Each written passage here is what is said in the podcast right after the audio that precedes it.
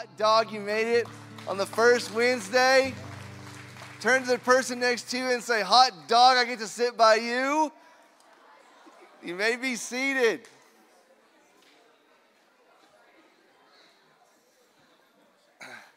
Cowboy Junction adults, would you please help me welcome the Cowboy Junction Youth Group? Yeah. Cowboy Junction Youth Group, would you help me welcome the Cowboy Junction adults? Yeah. Way to go, kiddos. That was great. That was great. Tonight you're in for a treat. This is a relationship that has been, we, we've probably known each other longer than a lot of people in the room have known each other. And we go way back. And I want to talk about we, I'm talking about a lot of people in this room uh, Heather and I and, and Trey go way, way back. And his mom and dad, Barry and Shirley, are sitting in the front row over here. And they just, they, they're pretty incredible. Um, let me tell you that we did college rodeo ministry together many, many, many years ago. For you guys, let me tell you, I was 19 years old when I first started. Trey was like six when he started college rodeo ministry.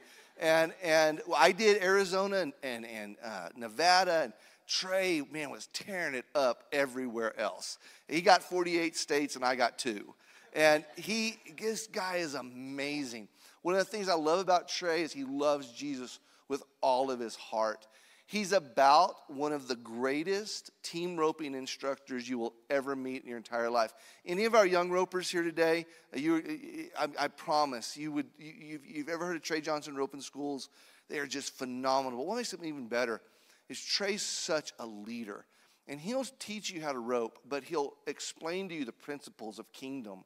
And it, men walk away thinking, I thought I was going to learn how to be a better roper, and I learned how to be a better person.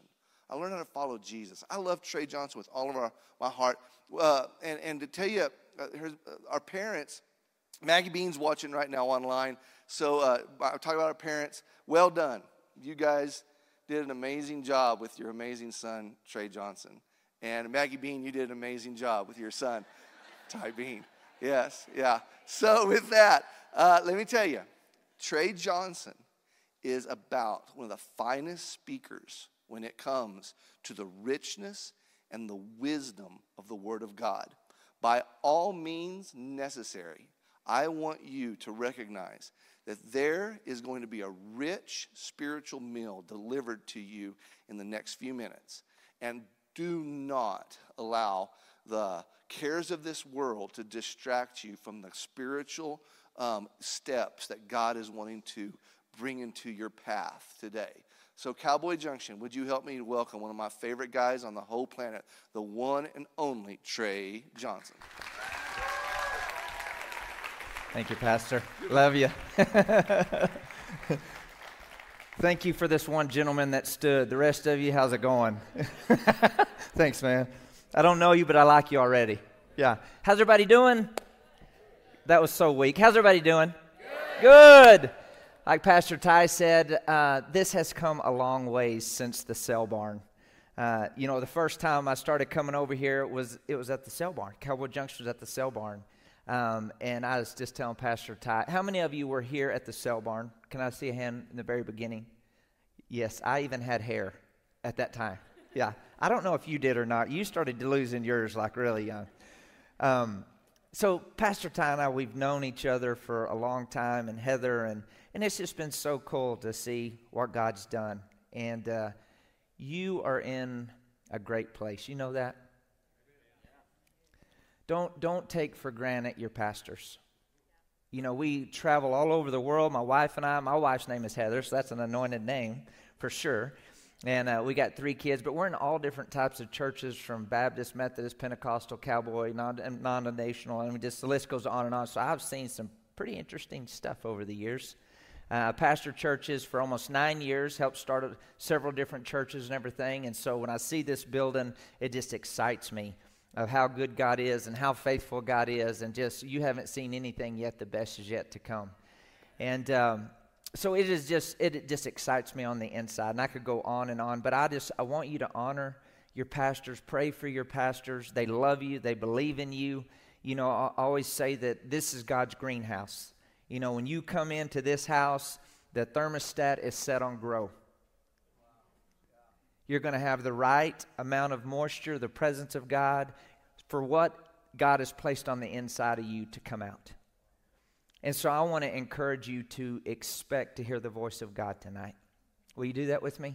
Whenever we're dismissed tonight, I want to encourage you to stop by the product table out there. We have a few things uh, that I brought with us. We have some t shirts, caps. We have uh, teaching CDs. They're the bigger package, and then the smaller ones are USBs or flash drives. It's not singing. You would not want me to sing on those. So people say, "Oh, you got singing CDs?" Oh no, no, I don't have singing CDs. They're they're teaching CDs. There's a few books that I've written out there, and there's a way to go to our website and everything. And so if you want to just grow we would love to have you be a part of what God's doing through our ministry around the world. We're currently reaching about 500 million people a week around the world right now on our different TV networks and stuff that we're on. And I know we're on God's Learning Channel here, we're on Direct, we're on Dish, we're on several different uh, channels that you could follow along. We got podcast, YouTube channel, uh, all the social media stuff. Uh, we are trying, we send out daily devotionals, my wife and I write. And, and so if you're serious about your growth, then we're doing our best to help you know God and be the best you that you can be. I, have got a funny this morning. I was at the airport and I've I've been going for uh, I don't even know how long I've been going. I've been uh, last couple of weeks. You know, I was in California. Uh, at Fresno, California. I went into this corporation. I do a lot of leadership development and stuff. And I was in Fresno, California, and I did leadership development for half a day. And then I spoke at a church that night. Then flew from there to North Carolina where I did a roping clinic. And if you ropers are in here, I've got a few left throughout the year. And we'll get to lead hundreds, literally hundreds of people to the Lord every year through the roping clinics. Uh, so I went to North Carolina, did a roping clinic for two days, then preached. We got to baptize several of them. Eleven got saved, I think, at that one. Then I went from there to Colorado, and then from there to Florida, and then to Montana and Oklahoma for a four-day meeting and and so anyway, I'm I'm I'm at the airport this morning, and I'm I mean I'm telling myself you got strength for your days.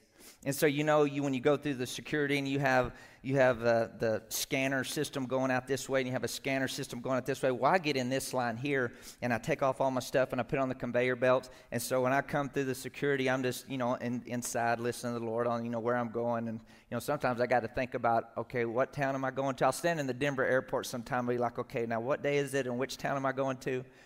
And and so I, I take off my stuff and put it on the deal, and I walk out, and I come to this conveyor belt. And I'm just sitting here, and I'm just like, man, where's my stuff? I mean, it is this. And then I realize I don't know any of these people on this side. My stuff's over here waiting. So sometimes uh, when I get real tired, you know, I, I, don't use the word tired very often. I mean, when around my house, they just they, we say I've got strength for my days. But when I'm really tired, when my wife hears me moving, she knows she better wake up because there's, you know, a while back I'm on the wall because I'm in so many different hotel rooms and, and they just all kind of clash together. And so I'm in the, in, in our room and I'm just on the wall and I'm just doing this, trying to find. She's like, Trey, what are you doing? I'm like, I just need to go to the bathroom. Where's the bathroom at? And so when she hears me, she's had to talk me out of the closet. She's had to talk me out of the shower. You know, I'm lapping the shower in here because it's like, okay, the room's disoriented on me. So, yeah, it's exciting stuff. but it is a, a privilege to be a part of what God's doing. You know, I don't, I don't take what we get to do lightly at all. And, and this isn't a game to me. I want you to know the God that I know. I want you to know the God that your pastors know. You know, I didn't give my life to the Lord till I was 20 years old as far as, uh, and, and I see my mom and dad sitting here, and hi, Krill, how are you doing? And um, like Ty said, my parents were just awesome. When I when I got out of high school, they did a great job raising me, um, imparting values and God. And but whenever I got with the wrong crowd, you know, who you hang out with matters. And I, I got into college and everything, and I started making dumb decisions. And so I quit school and I was living with a girl, uh, moved to El Paso. I was living with a girl out, outside of wedlock. And in today's society, just so you know, that's not right. and I went home one weekend. And during this time, my parents said, You know, Trey, we're not going to finance the decisions that you're making. We love you, and you're always welcome here, but we're not going to finance the decisions that you're making. And I was thinking, Oh, yeah, okay, I'll, I'm, I'm my own man, and I'll do my own stuff. And, and so I went home one weekend. I never will forget it I was getting ready to leave, and my dad comes out the back door, and tears are running down his face, and he says, Trey, the Lord showed me you're going to die if you don't get your life right. And I was thinking, yeah, right, Dad. You know, I just thought he was just trying to pull one over on me. So I went back to living in the environment that I was living in. And a few weeks later, I was leaving the rodeo at Austin, Texas, and I was driving. The guy I was roping with was in the passenger seat. The girl I was living with at the time was asleep in the back seat. It was the middle of the night, and I wake up and I'm running 70 miles an hour down a four lane highway. You know, two lanes going this way, two lanes going this way, and I'm running 70 miles an hour down the median. And so when I wake up, I just try to ease the rig back onto the road, and right up ahead of me, there's a big water culvert in front of me, and it had the concrete slabs going up both sides of it. And I saw I wasn't going to make it, so I pulled the truck back over right in the middle, and I hit it perfectly with the truck, but the trailer caught the water culvert right on. And so it ripped the trailer away from the truck. And if you've ever been in a wreck, you know things are going in slow motion. And, and as I'm spinning in the truck right here, as it pulled it apart, I'm watching the trailer just go end over end over end in the median. And so when I we ended up across the road in a pasture, when I realized that okay, we're still alive, and you know the people I was with were still alive, I just took off running towards the horse trailer and and I, I, get over there and we can't get any of the doors open and the horses are just pawing and kicking and they can't can't get out and so by this time people had pulled over and called 911 and we're waiting for the jaws of life to come and cut the trailer open and and I found one of the windows open and so I open up the window and I crawl inside the trailer I'll never will forget it because there's blood all over the inside of this trailer, and the horses are pawing, and I'm trying to calm them down. And I remember my dad. Tears running down his face. And I'm saying, Trey, the Lord, show me that you're going to die if you don't get your life right. And thank God my parents had taken me to church enough that I knew I needed to call on the name of Jesus. And I knew how to call on the name of Jesus. It wasn't any fancy prayer or anything. I just simply just called out, Jesus, I want to know you. I want you to come into my life to be my Lord and Savior. And from that night, I just made a decision. I just want to know God. I don't, I don't want to know religion. I don't want to know church. I, I want to know Him. And just so you know, one of the horses you couldn't compete on anymore after that because it stripped it down to its bone and air got to it. Couldn't compete on. The other two eventually being okay several months down the road. But from that, not reason I tell you that is because I always think about where I came from to where I'm at now. And that I know God is no respecter of person. It doesn't matter what your family situation is, it doesn't matter where you come from. If you will just start going after God, God's super will come on your natural.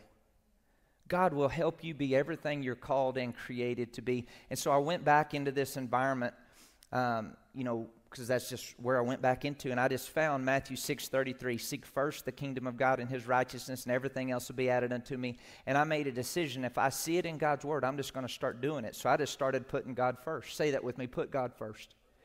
I just started putting God first. I'd get up in the morning and I'd put God first. And still 27 years later, I get up in the morning, and guess what I do? Put God first. And and, and so I went back into this environment a few months later. I was moved out of that environment, just trying to get my life and stuff right. And just a little bit after that, the FBI came in and busted the people I lived with with four and a half tons of drugs.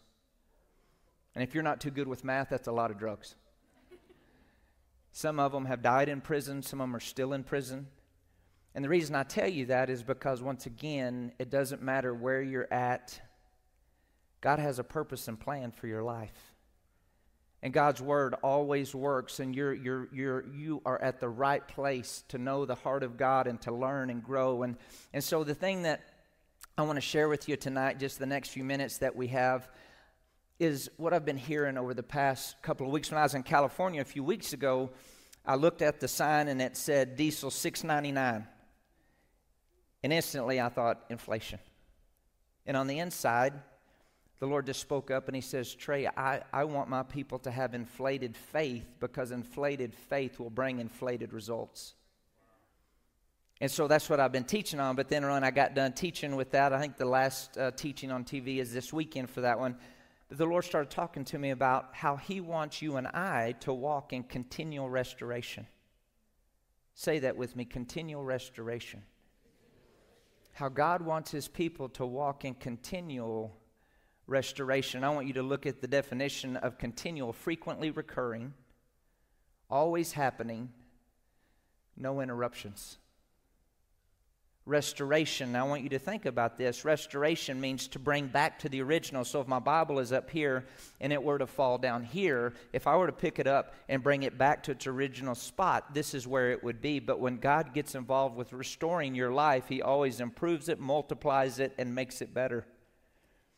And Hebrews 8 6 says that you and I have a better covenant built upon better promises. So every one of us have been separated from God at some point in time in our life, but when Jesus came into our life, we were restored, brought back to who we originally created to be. But when God gets involved in our life, He always improves it, multiplies it, and makes it better. You know why you want more on the inside? Because there is more. Jesus said, I come to give you life and life more abundantly. The reason you want more is because there is more. There's more of His presence, there's more of His courage, there's more of His wisdom, there's more of His power. There's more. Say it, there's more. So I've always got to ask myself it, it's not the churchgoers who get results. It's not the bumper sticker havers that say, I love Jesus. If you have a bumper sticker says, I love Jesus, great. Honk if you love Jesus. But you know who gets results? James, who's the half brother of Jesus, says it's those who do my word who are blessed in their doings. Blessed means empowered to move forward. 2 Corinthians chapter 13, verse 5. And so when you hear me say a scripture, if you don't mind, I would encourage you to, if you do it on your phone or you have a pen or whatever it is, write down the scriptures. I don't want you to take my word for it. I want you to take God's word for it. But if you get on your phone, please don't get on social media. Please, please be taking notes here. But 2 Corinthians 13 5 says it's important that you and I examine our own faith to make sure our faith is producing what it should be producing. So, everybody do this. Put your finger up in the air. Now, do this. Say, How am I doing? Yeah, that's good for us, isn't it? Because it's easy for us to come to church and get our eyes on everybody else and wonder what so and so's doing and wonder how they're doing and, and say it with me, How am I doing? And so I just want I want us to think Matthew chapter 5 verse 6 it'll come up on the screen. So when we see God's word, can can we put our picture beside it? Am I being a doer of God's word because it's only the doers that get results. Say this with me, I'm a doer. I'm a doer of the word of God. Matthew chapter 5 verse 6 he says, "Blessed are those who hunger and thirst after righteousness, for they shall be filled." Blessed are those who hunger and thirst after righteousness, they will be filled. Am I hungry? Am I thirsty for the things of God? Those who hunger and thirst after righteousness, they will be filled. Not they might be filled, they will be filled. Say it, they will be filled. So I've got to ask, am I hungry and thirsty for the things of God? See, whatever you give your attention to will build a desire in your life for good or bad. Am I hungry? How do I stir my hunger for anything? Whatever I give my attention to will build a desire. Why do you think you keep wanting to look at your phone all the time? Because you give your attention to it all the time. Whenever I would first given my life to the Lord, I was a mess and one of the scriptures I found was Proverbs chapter 4, verse 20, and it says, My son, pay attention to my word, incline your ear unto my saying. Don't let them depart from your eyes, keep them in the midst of your heart, for my word is health and healing to all their flesh. And he says, Guard your heart with all diligence, for out of it flows the issues of life. But one translation I found said, My son, be addicted to my word. And I knew what that was. That was my language. I knew what it was like to be addicted. I knew what I would, the measures I would take to be addicted. And so I literally started trying to overdose on God's word. And you know what the side effects were? I had no idea I'd be doing what I'm doing today, but the side effect was I began to hear his voice. I began to discover what I was called to do. I began to discover the passions, the desires, the giftings that he had placed on the inside of me. So when he says, Those who hunger and thirst after righteousness, they will be filled, I've got to ask, Is that me? Am I hungry? Am I thirsty for the things of God? Next scripture. It says Matthew 6 33, but seek first the kingdom of God and his righteousness, and all these things will be added unto you. So, are you seeking him first? Am I seeking him first? Put your finger up in there. Do this one more time. Say it, how am I doing? Look at your neighbor and say, How am I doing? Look at your other neighbor and say, How you doing? So, am I seeking Him first? Am I hungry and thirsty after righteousness? James chapter 4, verse 8 says, When I draw near to God, He will draw near to me. If I want to experience more of God, then am I seeking Him first? Am I drawing near to Him? Am I hungry and thirsty after righteousness? Because if I am, then things will be added unto me. If I am, He'll draw near to me. If I am, I will be filled. How many of you are thankful for where you've come from? How many of you are thankful that you know Jesus Christ is your Lord and Savior? How many of you are thankful that His blood cleansed you from, from all sin? How many of you are thankful that God has assigned angels to you? How many of you are thankful that Jesus is at the right hand of the Father praying for you right now? How many of you are thankful? Listen to this in 1 Thessalonians chapter 5 verse 16. See, when we come into the house of God, it's always about him. Abiding is about Him. Drawing near is about Him. Being hungry and thirsty, it's about Him. Seeking Him is about Him. So it's important when we come into the house of God. Stay with me. The Bible says when we come into the house of God that when we're planted, we will flourish. Notice it does not say when we're potted, but it says when we're planted. Now I want you to think about this. What is potted? Look like. We come into the house of God and we sit in our little pots. And the pots are our perceptions, what Aunt Boo Boo and Uncle Ding Dong taught us. right? And we sit here and we listen to Pastor Ty in our pot. And we're thinking, okay, I'll agree with you as long as if it, if, if, if it, you know, if you're smart as I am, then I'll agree with you. Notice the Bible did not say when you're potted. It says when you're planted. So when you come into the house of God, the Holy Spirit is handing out spiritual hammers every time. And He's saying, Will you smash your pot? Will you be willing to let down wrong thinking to embrace right thinking? Will you be willing to hear my voice with an intention of doing it? Will you smash your pot? Will you get off the pot? I go to Colorado a lot and you got to tell them quit smoking the pot. but it says when you're planted and not potted. Look at your neighbor and say, Get out of your pot. Get out of your pot. Look at each other and say, Get out of the pot. Get planted. Say it, get planted.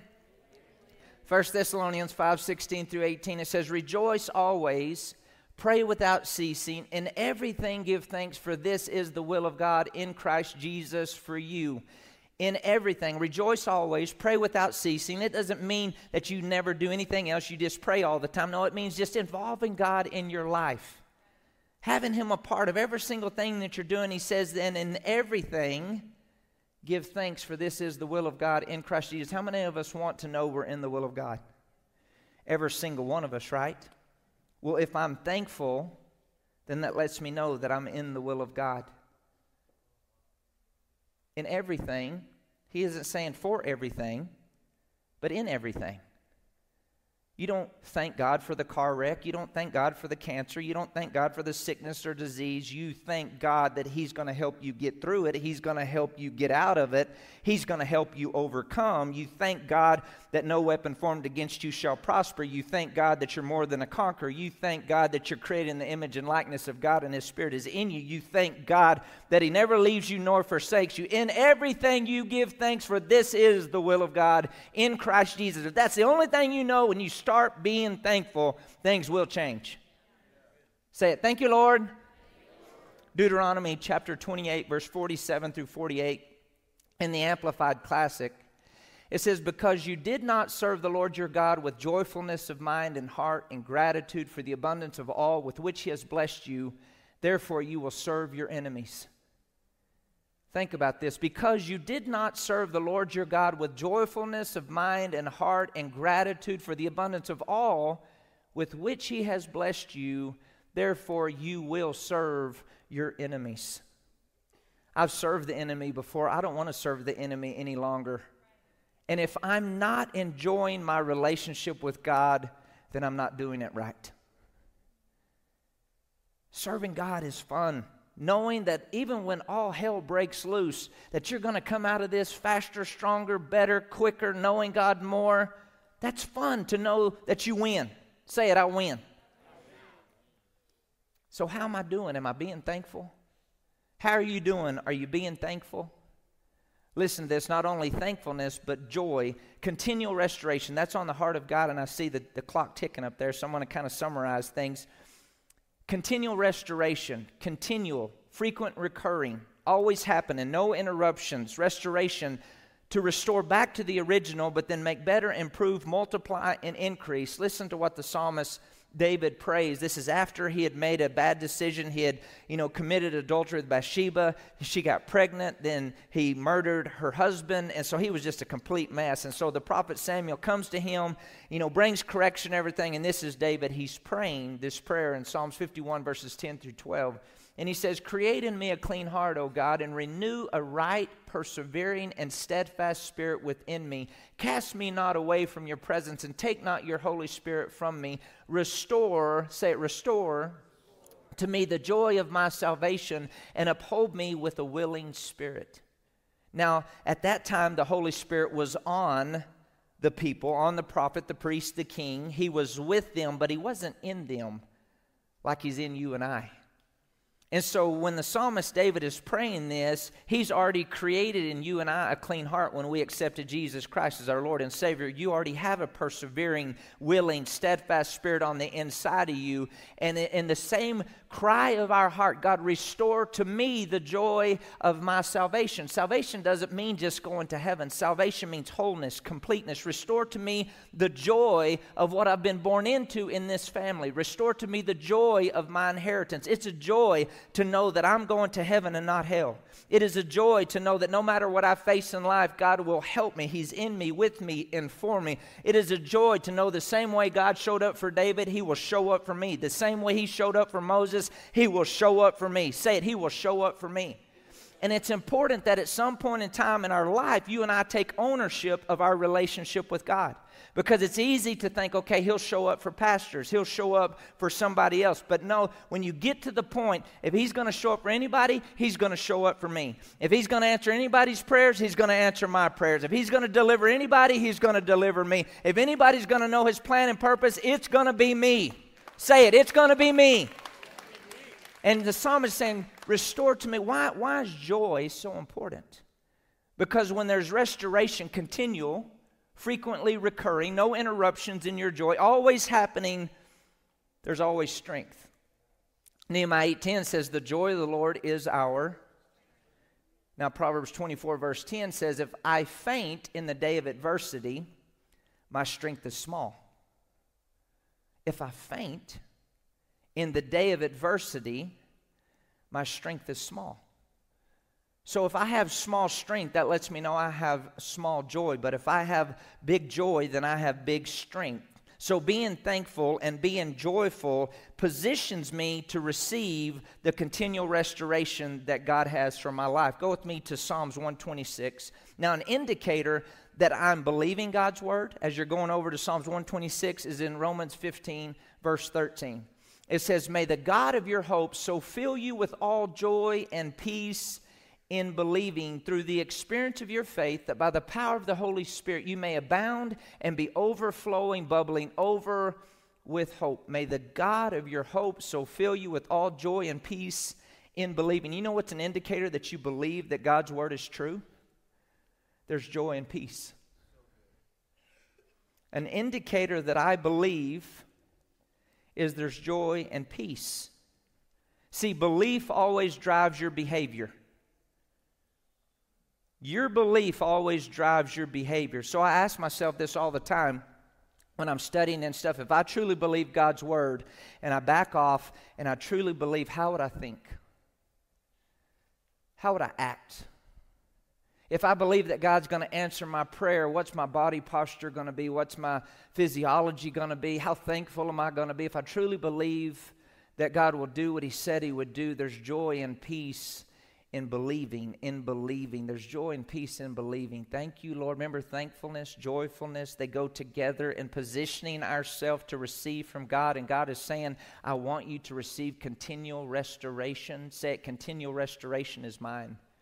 Continual restoration, restore, bringing back to the original, multiplying, increasing, making it better, continual restoration in our families, in our physical bodies, in our finances, in our careers, and whatever we're called and created to do. Continual restoration is mine as a child of God. Say it, it is mine.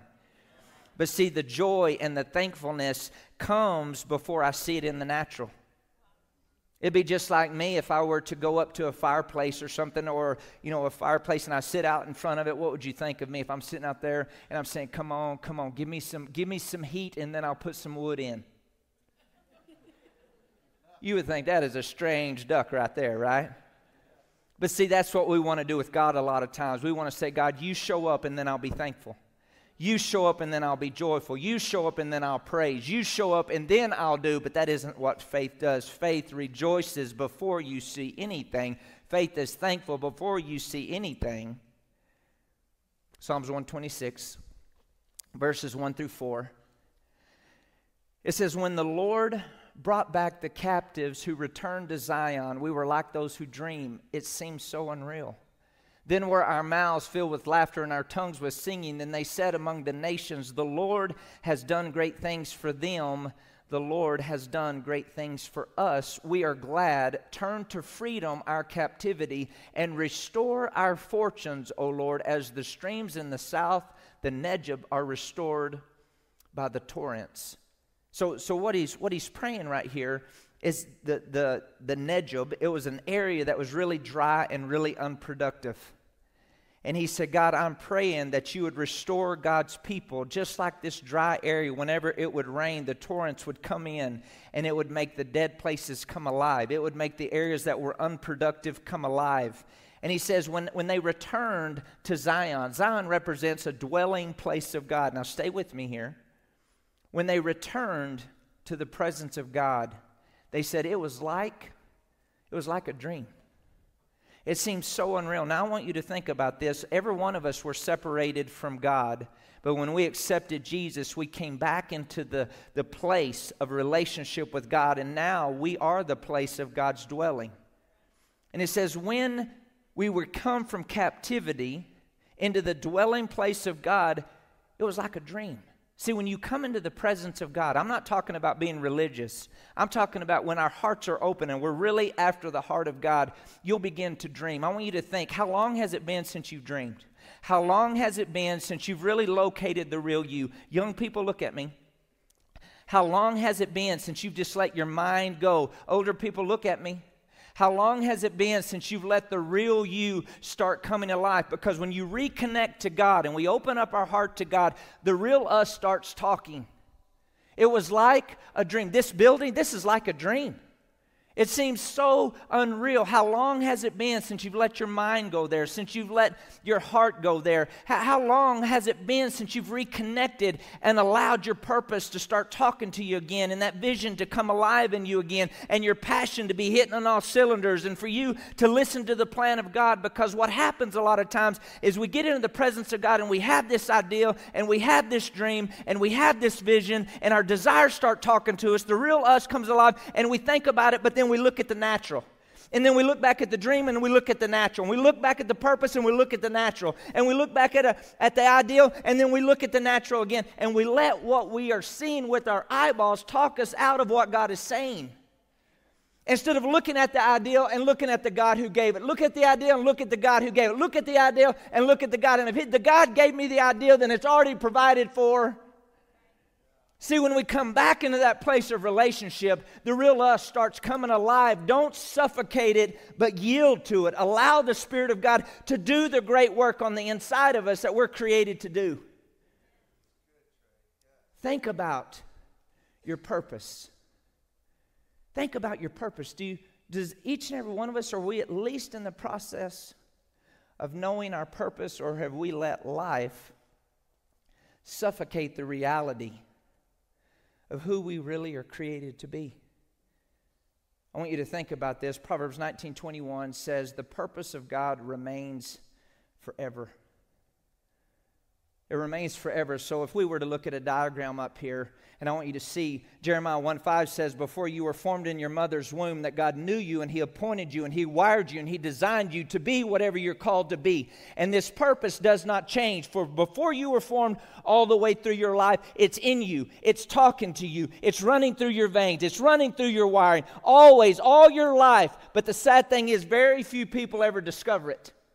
Purpose never changes. Regardless of what you go through, it does not change. Proverbs 19 21, the purpose of God remains forever, forever. It's in you right now, but do you know it?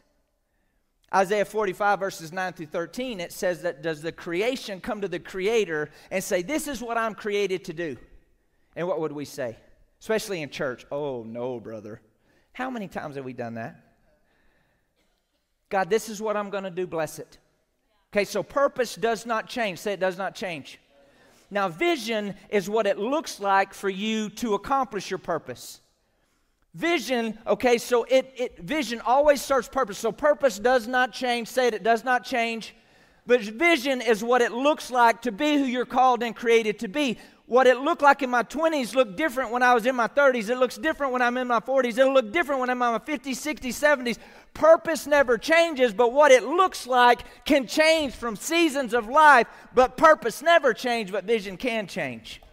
See, vision is what it looks like when you get up on the highest part of the building and you see as far as you can, you operating in your strengths, your gift, your passion, your desires. Remember, when you reconnect to God, it's like you begin to dream. The real you comes alive and you can see what it looks like running that business, accomplishing that dream. You can see what you're called to do, but a lot of times we let what we look at through our eyeballs talk us out of what we see in our heart. We're designed to go where we see. Don't allow what you're looking at to talk you out of what you see. Proverbs 29 18 says, Where there's no vision, people perish. Okay, so purpose never changes all the way through my life. Vision, it can change, but how do I bring the vision into reality? And it comes down to the plan. You know, God has a plan for your life. Jeremiah 29 11, for the thoughts and plans I have for you, declares the Lord. They're, they're thoughts and plans to prosper you, to give you hope, to give you a future. They're not evil. Say it, the plan. Proverbs 16, verse 3 says, When I commit my plans to the Lord, my thoughts will become agreeable to his will. So, how do I start discovering the vision? How do I start discovering the purpose? Just, just start working with the plan. It takes faith to plan. God always works with movement. God always works with movement. Notice Psalms 37 23 the footsteps of a righteous person are ordered of the Lord. It doesn't say the butt prints. Remember when Moses was delivering the children of Israel? Pharaoh let them go. So here they have a couple million people out there, the Red Sea's in front of them. Pharaoh's army's breathing down their neck. And Moses tries to get real religious. He says, Stand still and see the salvation of God. And God interrupts him. Uh, hey, Mo, right now is not the time to stand still. You better get moving. Oh, okay. And he holds up the rod, and God parts the sea. See, God has a plan for your life, and I want to encourage you. Don't get so hung up on what you don't know. Focus on what you do know. See, the devil is a master on getting us to focus on what we don't know.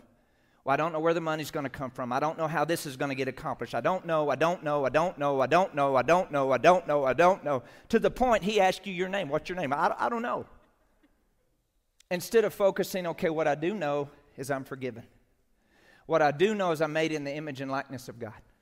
What I do know is that God has a plan and purpose for me. What I do know that if God is for me, who can be against me? What I do know is that God believes in me. What I do know that my purpose remains forever. What I do know that God has a vision for my life. What I do know is if I'll just step on what I do know, God's super will come on my natural and I will get to where I'm supposed to go if I focus on what I do know.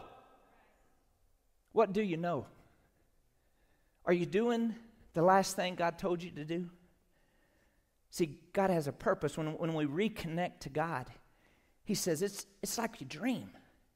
And you begin to ask God, God, restore, say it, restore.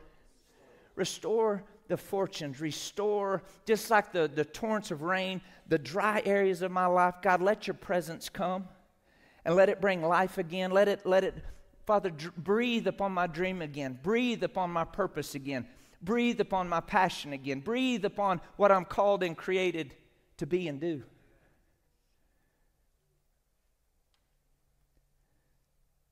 Continual restoration. God wants to do that for each and every one of us right now. He wants us to build our faith that He wants to continually restore the dream, the passion, the purpose, the vision, the plan. That you're planted. You're not playing with this. You're not potted. You're out of the pot. You're planted. You're all in. You know, you can be as far in in the things of God as you want to be. But a lot of times, what happens, and this is very important, young people, is that we call upon the name of Jesus. We come out of the kingdom of darkness. We come into the kingdom of Jesus Christ. And then we just see if we can just play two step with God. That I'm going to see how much of the world I can stay in and still know that I'm going to go to heaven. And it's like we're doing the Heisman kingdom of darkness, kingdom of light. But we can make a decision that I'm going to get so far in, I'm going to experience everything that God has. I'm not turning around. I'm not looking back. I'm going forward. I'm going to walk in my deliverance. I'm going to walk in my healing. I'm going to walk in the blessing. I'm going to become everything I'm called and created to be. I'm going to go everywhere I'm called and created to go. And no devil in hell is going to stop me or no religious person, all for the glory of God. See, we can be as far in as we want to be. And God's plan for our life is better than our own plan. Would you bow your heads, close your eyes? God wants continual restoration. I want you just to listen with your heart. Continual restoration. Continual, frequently recurring, always happening, no interruptions, making your life better, improving, and multiplying. He says, when we come back into relationship with Him, it's like a dream. And I want to pray over you. And I'm going to ask the Holy Spirit of God to start restoring your life, restoring the plan, restoring the, the vision, the purpose, restoring your relationships, restoring financially. Stay with me, finish strong here. Continual restoration. But before I do, I want to ask you the most important question of your life with every head bowed and every eye closed. Can every person at the sound of my voice, when you look into your heart, and if you were to die today, do you know that you know that you know you would spend eternity with God, that you would go to heaven and not hell? The Bible says when a person receives Jesus, they know they have eternal life. They don't question it, they don't wonder, they don't guess, they know when you look into your heart, do you know that you'll spend eternity with God? And if you don't have that knowing, would you make tonight the night that you settle where you're going to spend eternity? You say, How can I do that? Very simple. The Bible says when a person believes in their heart that God raised Jesus from the dead and declares with their mouth, Jesus, you are my Lord. At that time, at that place, that person receives the life of God and you come from the kingdom of darkness and come into the kingdom of Jesus Christ and you settle where you're going to spend eternity. So if you want to settle that tonight and make Jesus Christ your Lord and Savior, this is what I'd like us to do with heads bowed, eyes closed. I'd like us to pray a very simple prayer together, and I want us to do it out loud. The reason I have us do it out loud is because I want the people who are praying it for the very first time, I want them to know that we're on their team, that we're there, they can pray it with confidence, that they have a family around them that believes in them, that connect with them to help them know God and be the best them they can be. Another reason I have us do it out loud is because I want you familiar with the heartbeat of this prayer so you can pray with your friends and your family. So, would you pray this prayer with me if you're wanting to make Jesus Christ your Lord and Savior, if you're wanting to settle where you're going to spend eternity? And as we pray this prayer, I want you to believe these words in your heart and declare these words with your mouth like your eternal destiny depends upon it because it does. And according to God's word, right where you're sitting or standing, the life of God enters you. Can we pray this together? Can we say, Father God, today is the day that I make the decision to believe in my heart that God raised Jesus from the dead to give me life. And I accept that life. And I ask you, Jesus, to come into my heart, to be my Lord, to be my Savior. And according to God's word, I am forgiven, I am cleansed, and I can be certain that I'll spend eternity with Almighty God. Now, with every head bowed and every eye closed, if you said that prayer for the very first time in your life and you meant it, you meant it, you settled it, on the count of three, I want you just to slip your hand up in there and hold it there for a second, saying, Yes, I said it, I believe it, and I meant it for the very first time in my life. Are you ready? One, two, three. Would you just slip your hand up, hold it there? God sees this hand.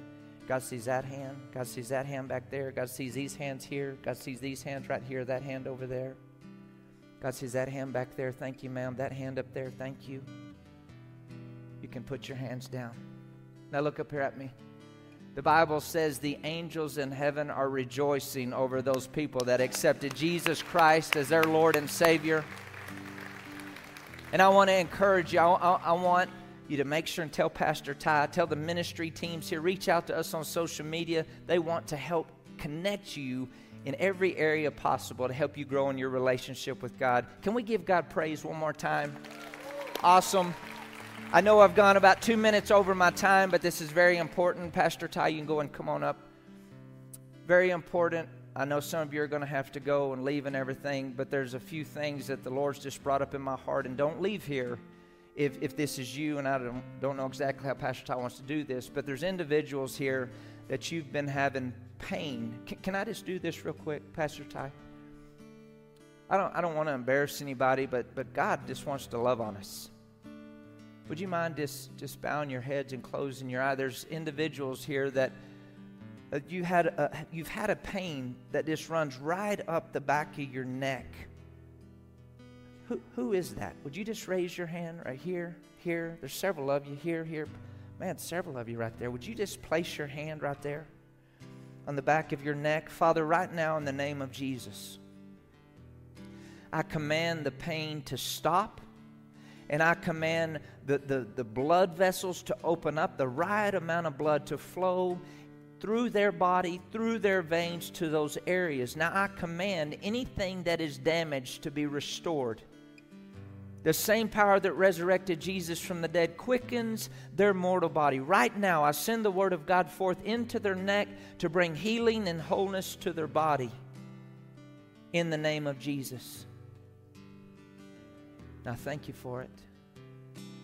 I bless you for it. And I want you to move your neck around.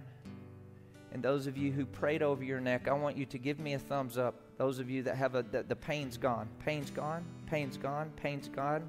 Pain's gone. Pain's gone. Pain's gone. Pain's gone. Pain's gone. Continual restoration. Can we give God praise? Now there was a, there was a couple of you. The thing about continual and the thing about faith is when the anointing of God is released, you take it, you receive it, and when if the pain tries to come back, you let it know. Uh uh-uh, uh I am continually restored. I received my healing. There's an individual here that you've been having pain that comes right up the top part of your eye socket. Who is that? Just, just lift your hand that, right here, Pastor. Right here. Just place your hand right there. Now, pain, you listen to me. I command you to dissipate. I command you to be gone right now in the name of Jesus. I speak peace to the veins. I speak peace to the nerves. I declare continual restoration. I don't care what the problem is, I don't care what caused it. I command the pain to dissipate now, and I release the anointing of God to flow into those eye sockets, to saturate the eyeball in the name of Jesus. And I say, Peace, be still, and you be whole in the name of Jesus. Amen. How is it, Pastor?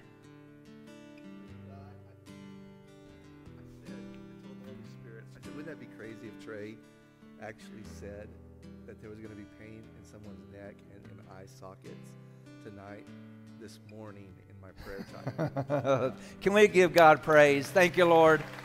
Thank you, Father. Now, there's nerve damage that that has run up an individual. Now, I don't know if this is your this this you're done. Okay, you're restored. Okay. It's good to have a whole pastor, right? You know what's so funny? The, the first time I, I was at a Baptist church, and the Lord, not thank God for the Baptist. I mean, I knew how to get saved because of Baptist, right? But the Lord wanted me to teach on healing. And I was like, Lord, you know, come on, can I teach on something else? And the only three people that got healed was the pastor, his wife, and their son. Totally turned that church completely around. It was phenomenal. Anyway, there, whoever that individual is that you've been having uh, just like shooting pains up your legs, it's been coming up your legs. Who is that? We're almost done. Stay with me here. Who, who is that shooting pains here? Here? There's several of you there. Just place your hands up on your legs right now. Now, Father, in the name of Jesus, I release the anointing of God and I command you, nerves, you be at peace. Fire, you dissipate in the name of Jesus, and it's replaced with a cool anointing, with a cool flow that the presence of God begins to minister to their nerves, begin to minister to their legs. You come alive, nerves, in the name that is above every name. Nerve damage, you no longer are damaged. You're whole, continually restored from the top of their head to the soles of their feet. And Father, I just thank you for your presence. I thank you for your healing power. The Word of God does not return void. Right now, I call them whole in Jesus' name. And I thank you for it, and I bless you for it. How is it? How is it, ma'am? Give me a thumbs up if the pain's gone. Thumbs up, thumbs up. How is it, Krill? Thumbs up, thumbs. Can we give God praise? Thank you, Jesus. Can we? Those of you that you've been having arthritis in your in your wrist, don't don't disengage. If this is you, you would want to be made whole, right? You've been having pain in your wrist. Who is that? You've been having right here, here. Just move your wrist around. Several of you. Move your wrist around. Now, Father, right now in the name of Jesus, I call their muscles whole. I call their tendons whole. I just command their bodies to be strong, continually be restored in the name that is above every name, the name of Jesus. I release the anointing of God into their wrist in Jesus' name. Now, bow your heads and close your eyes. I don't want anybody looking around. Who, who in here, your name is Jimmy? Jimmy, look up here at me. Your name is Jimmy. Jimmy.